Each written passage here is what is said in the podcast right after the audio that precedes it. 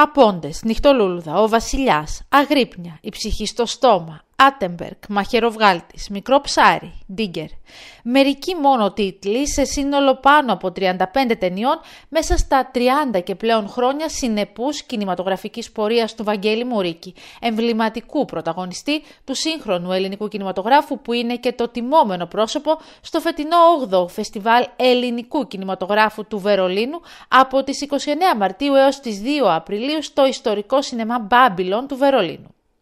Φιλμ νουάρ, ταινίες δράσης, πειραματικό σινεμά, συνεργασίες με σημαντικούς Έλληνες κινηματογραφιστές που έχουν χαράξει νέους δρόμους. Νίκος Γραμματικός, Γιάννης Οικονομίδης, Γιάννης Βεσλεμέ, Αθηνάρα Χίλ Τσαγκάρη, Τζόρτζης Γρηγοράκης. Ένας κινηματογράφος που βαδίζει εδώ και χρόνια τη δική του πορεία μακριά από το εύκολο και το ευπόλυτο για τον Βαγγέλη Μουρίκη, μιλώντας σε αποκλειστική συνέντευξη στην Deutsche Welle, εξορισμού ο κινηματογράφος είναι πολιτικός. Εμείς κάνουμε ταινίες στην Ελλάδα. Ε, η Ελλάδα είναι μια χώρα που η πολιτική ήταν από τα βασικά έτσι, καθημερινά θέματα. Γενικά ήταν η κουβέντα στο καφενείο, ήταν η κουβέντα εδώ, στα παγκάκια, στους δρόμους. Οπότε τα χαρακτηριστικά της πολιτικής να υπάρχουν και με έναν τρόπο άμεσο ή έμεσο ε, υπογραμμίζονται. Στο Βερολίνο αναμένεται να προβληθεί ξανά και ο Βασιλιάς σε σκηνοθεσία του Νίκου Γραμματικού, μια ταινία του 2002 με πρωταγωνιστή τον Βαγγέλη Μουρίκη,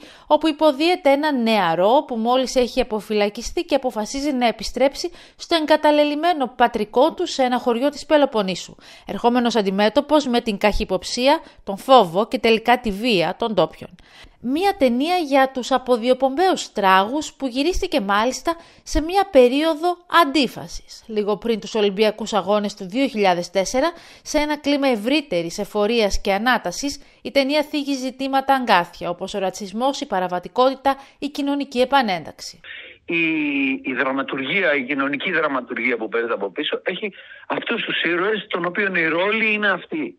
Οπότε δυστυχώς αυτή την ταινία την έχουμε δει και την έχουμε ξαναδεί ποικιλότροπα σε άλλους τομείς, αλλά με παρόμοιο τρόπο.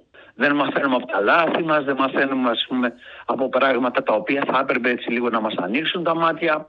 Ένα μικρό συμφέρον είναι αυτό το οποίο καθορίζει και τις τύχες του, του υπόλοιπου κόσμου. Τη δικιά μας φυσικά και του υπόλοιπου κόσμου. Ο Βασιλιάς θέτει τον θεατή αντιμέτωπο με το ερώτημα ποιος είναι τελικά ο δράστης και ποιο το θύμα. Όπως μας λέει ο Βαγγέλης Μουρίκης, είναι μάλιστα η πιο πολυπεγμένη ταινία σε κέντρα κράτησης στην Ελλάδα, με πιο πρόσφατη μία προβολή στο σχολείο δεύτερης ευκαιρίας στην Κέρκυρα. Έχει γραφτεί μέχρι και κοινωνιολογική ανάλυση για το τι σημαίνει η ταινία αυτή για τον κρατούμενο και το ποινικό σύστημα, η οποία δημοσιεύθηκε και από το περιοδικό της αστυνομίας.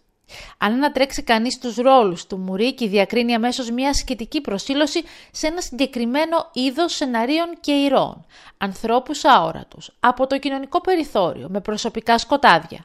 Ο ίδιος λέει ναι σε σενάρια που του μιλούν αμέσως στο συνέστημα. Προσπαθεί να καταλάβει τον κόσμο, τις συνθήκες, τον χώρο στον οποίο δρούν οι ήρωες. Εξάλλου ο κόσμος του κάθε ήρωα και των ηρώων δηλαδή σε, σε ένα έργο είναι ο κόσμος αυτής της ταινίας. Δηλαδή είναι ένας ιδιαίτερος μοναδικός δικός του κόσμος. Είναι αρκετά δύσκολο να αφοσιωθεί κανείς σε αυτό το είδος κινηματογράφου. Είναι επιλογή ζωής, όπως λέει ο Βαγγέλης Μουρίκης. Όσο για το τι σημαίνει για τον ίδιο σινεμά μετά από όλη αυτή τη μακρά και συναρπαστική πορεία μπροστά αλλά και πίσω από τις κάμερες, τα πράγματα είναι απλά και ξεκάθαρα. Η συγκίνηση της στιγμής. Αυτό έχω μάθει. Ναι, εκεί που το δικό σου ενώνεται με αυτό που έχουν σκοπό και οι υπόλοιποι. Όταν αυτό το πράγμα, δηλαδή όταν αυτό ο σπινθήρας πάρει φωτιά, έφυγες. Αυτό είναι που για μένα έχει αξία.